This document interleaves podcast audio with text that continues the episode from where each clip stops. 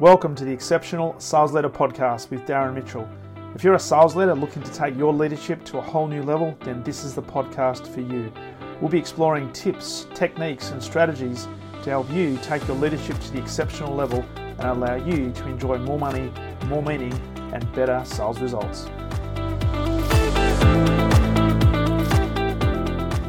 G'day, welcome back. Darren Mitchell here, and you're listening to another episode of the Exceptional Sales Leader podcast on this Thursday, the 25th of August, 2022. Trust you're doing well, trust your sales team's doing well, and everything is pointing to finishing off the week as a very successful week. Now, I'm doing something really, uh, really strange today, something quite unique today. I'm actually jumping on a plane. Uh, I haven't been on a plane for well a number of months. Uh, back in May, I went on went up to Sydney to run a run a workshop uh, as part of a conference for a large organisation, and today jumping on a plane for a small trip down to the beautiful state of Tasmania, uh, spending a day tomorrow with a group of leaders talking all things leadership and helping them become more exceptional in their craft of leading, which I'm really, really looking forward to. So, uh, recording this podcast, having a quick bite to eat, and then uh, jumping in the car and heading down to the airport for uh, for a flight mid afternoon. So, looking forward to that. Now, in today's episode, we're going to have a conversation around the key to exceptional sales performance. Now, if you've been listening to the podcast for a while, you've been following me on LinkedIn, or if you know me, you know that I'm dedicated to helping sales leaders become exceptional, and I love it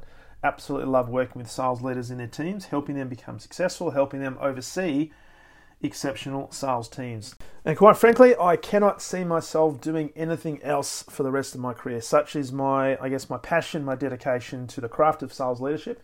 Uh, having said that, I also work with a lot of leaders who are not in sales, but a lot of the principles apply to uh, to non-sales leaders as well. But really, sales leadership is where it's all about. And when you think about organizations and their profitability, their revenue streams, nothing happens unless sales are made. And unfortunately, many people in the uh, in the community don't necessarily look at salespeople favorably, and they often look at salespeople as being people who are pushy, who retrofit solutions, make it all about their product, and try to get you to buy things that perhaps you don't need or don't want, and try to extract money from you that perhaps you don't have, so they can actually create uh, some sales. Now, that is uh, that is unfortunately a bit of a fallacy. It's not based in reality, uh, and my job is to help sales teams and sales leaders as part of that sales team to increase their level of credibility in the marketplace, but also drive forward and create value. Because I've said this many many times that ultimately sales is problem solving, and if we can become great problem solvers, then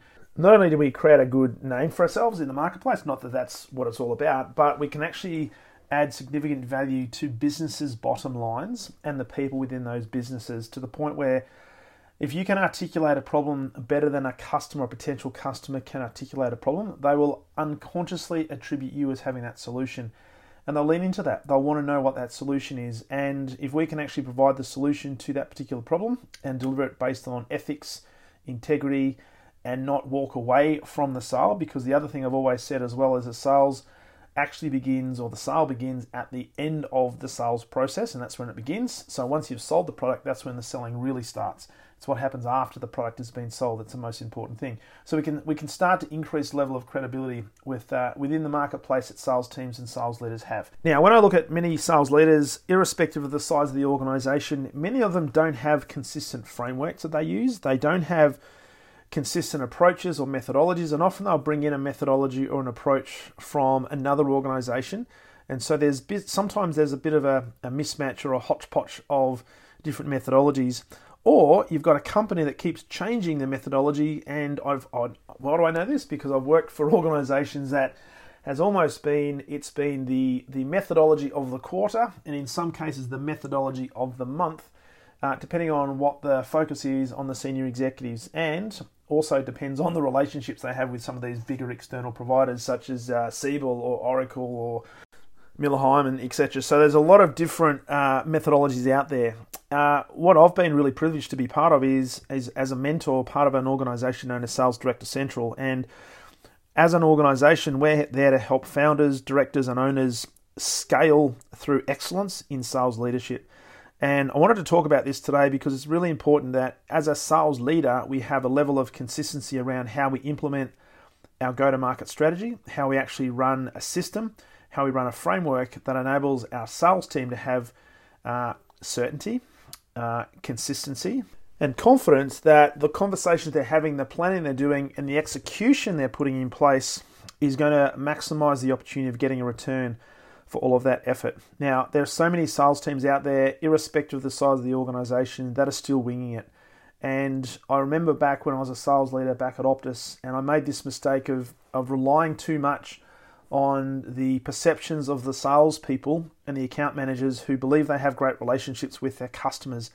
And one of the key areas for that was their in relationships were not deep enough, nor were they broad enough. So they were one dimensional in nature, but they thought they had great relationships. So when it came to particular deals that we're trying to forecast and provide some level of certainty to the business that we're going to close this, this business before the end of the quarter or the end of the month, often I'd have an account manager say, hey, 99% probable this is going to come out, get over the line.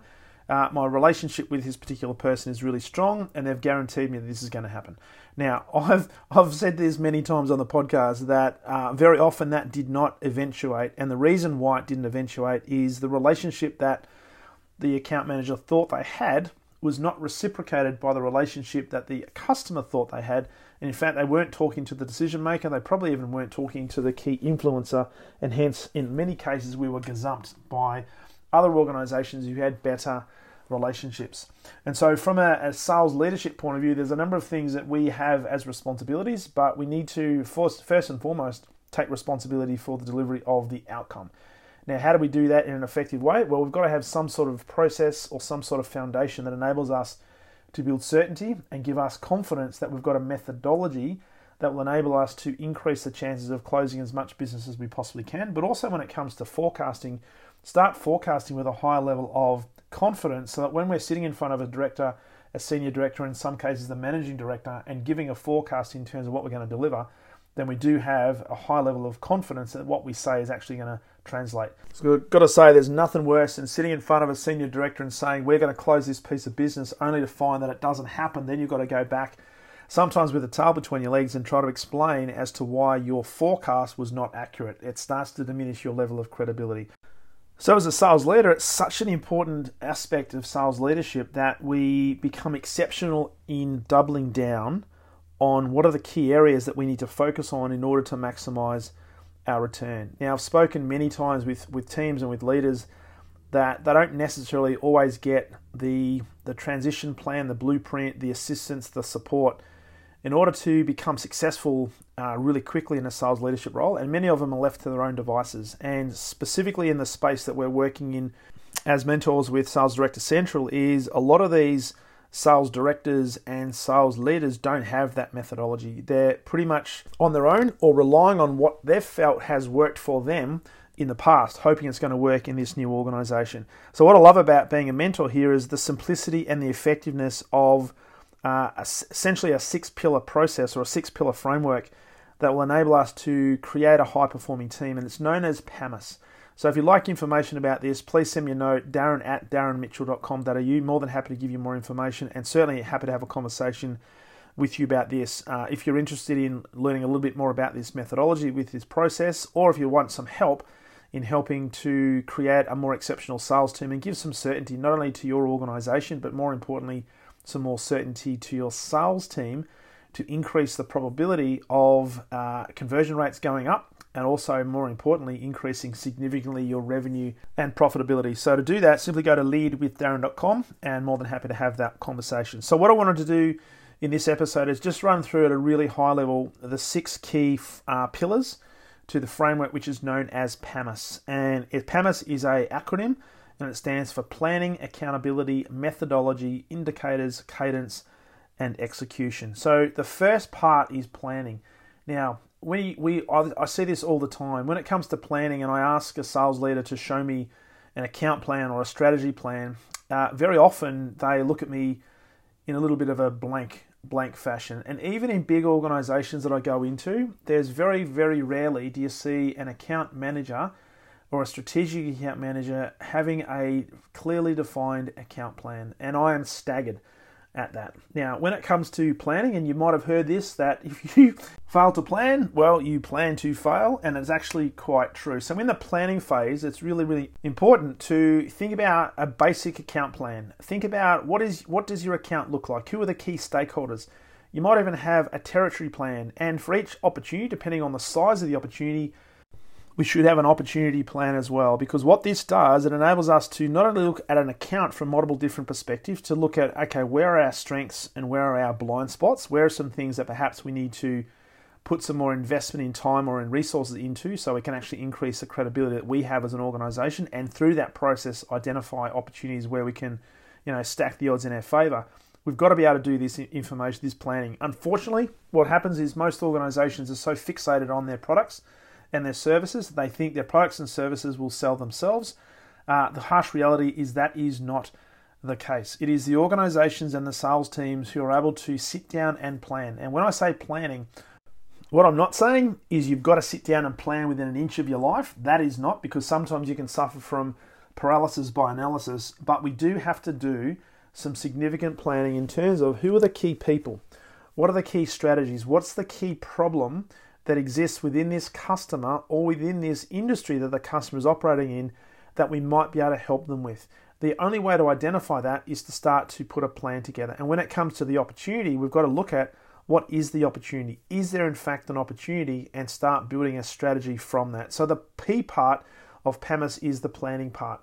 The next one is A, and A is all about accountability. So when you say you're going to do something, then you've got to do it. Because when you think about it, your personal brand will impact on the brand of the sales team, and a commitment to action, ownership of deliverables, and a commitment to the number is what it's all about. So, from an accountability point of view, one of the things we don't see often enough in, in sales teams is the regular sales meetings. They might have a sales meeting, but there's no real clearly defined purpose for that sales meeting. Often, the sales meetings that I attend, and uh, my experiences I've attended in the past is very general sort of meetings when they're talking about overarching strategies from the business, or maybe there's some new product improvements or some information that senior executives have passed down. So they become an information sharing uh, forum.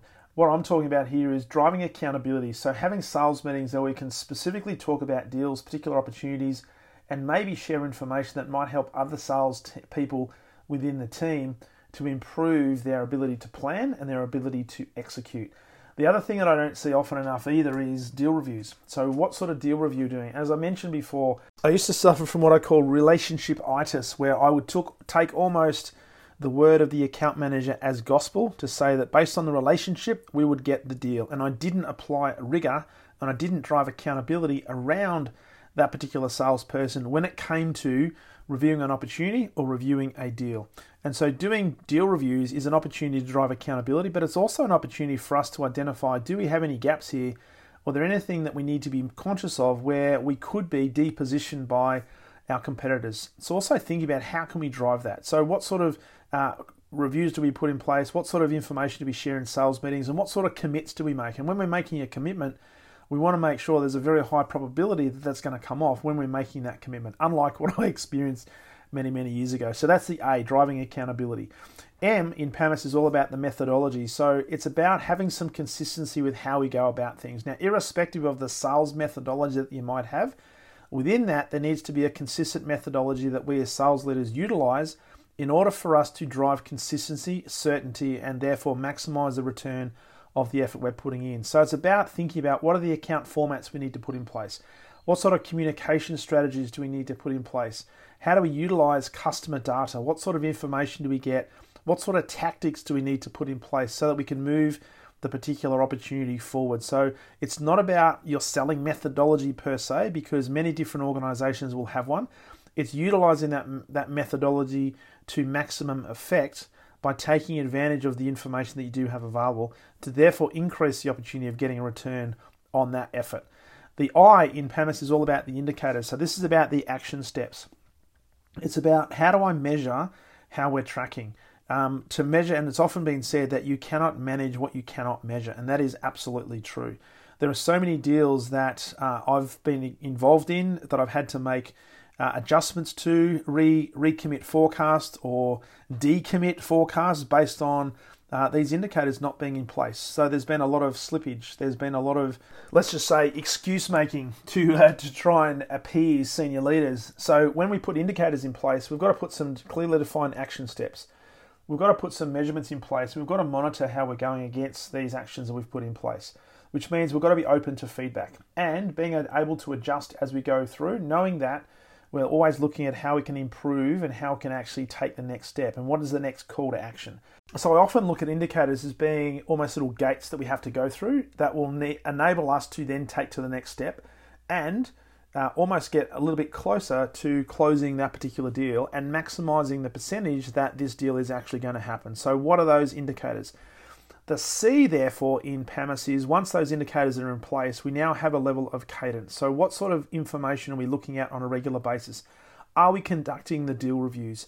Are we doing appropriate forecasting and not uh, finger in the air type forecasting, uh, wishing upon a star type forecasting, but are, are we doing some real dedicated, specific, um, articulated, scientific based forecasting with a level of reality attached to it? Now, the other part of cadence as well, and this is one thing that I find many sales leaders unfortunately do not excel in, and that is one on one. So, a key part of the cadence rhythm, if you like, is having regular sit downs with your sales executive. Now, it's not necessarily just to look at a particular deal or to review the progress of a particular deal, it's also to help them develop in their execution strategy, their development strategy in terms of how they're articulating a message, how they can actually write an executive summary as part of an RFP response, or how do they put together a pitch deck which they need to actually then present a solution to a customer as part of the buying process. It's all that sort of stuff that we have a regular cadence where, again, it drives a level of consistency. And then the last part of PAMICE is the E, which is the execution. This is all around motivating sales, and it's not being a motivational speaker. It's all about making sure that every single person, including you as a sales leader, is taking the action that's required and creating an environment that inspires people to take to take action. So really the execution part is the accumulation of all the previous steps and it's really about focusing on value, being accountable, having targets, measuring against those targets, measuring progress, but more importantly, celebrating success, particularly when the deal closes. Now, the methodology with this, the, the PAMICE methodology, when we go into an organization, there may be a number of areas where a sales team or a sales leader is actually executing quite well. And what we find is there's maybe one or two key areas that perhaps they're a little bit uh, deficient in or not as strong in and if we can actually start to apply some methodology and some rigor and some frameworks around that particular area, then in just about every single case, we see an uptick in revenue generation and in conversion rates, which goes directly to the bottom line in terms of sales converted, revenue booked. And that's exactly what we want to do. And in the process, we start to create an exceptional sales team. Now, when that happens, it's like it's almost like the snowball effect. The snowball starts to build momentum, and it's very, very difficult, if not impossible, to slow down that momentum. So that is the uh, that is the PAMICE methodology. It's the key to helping uh, sales teams become exceptional in what they do, and in the process, helping a sales leader move from just a normal sales leader to become an exceptional sales leader. So, as I mentioned, if you're interested in knowing a little bit more about this particular methodology, uh, more than happy to give you some more information. Simply send me an email, darren at darrenmitchell.com.au. And of course, if you want to have a conversation about potentially working together, running through this methodology, if you like some help with your sales team, maybe implementing something like this, where you know you can actually drive some significant improvements in your conversion rates, but also your revenue generation, love to have a conversation. To do that, simply go to leadwithdarren.com and I'll be more than happy to have a conversation. So, with that said, hopefully that message resonates. Hopefully it makes sense. I really appreciate you plugging in to this particular episode and uh, very much look forward to sharing with you on the very next episode of the Exceptional Sales Leader Podcast. All the best.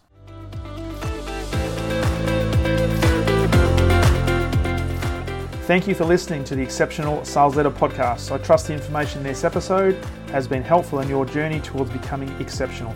And remember, please take the time to rate the show, subscribe to the show so other people can find it but also, if I can help you, jump on my calendar, go to leadwithdarren.com, and let's have a conversation about how I can help you along your journey to being exceptional.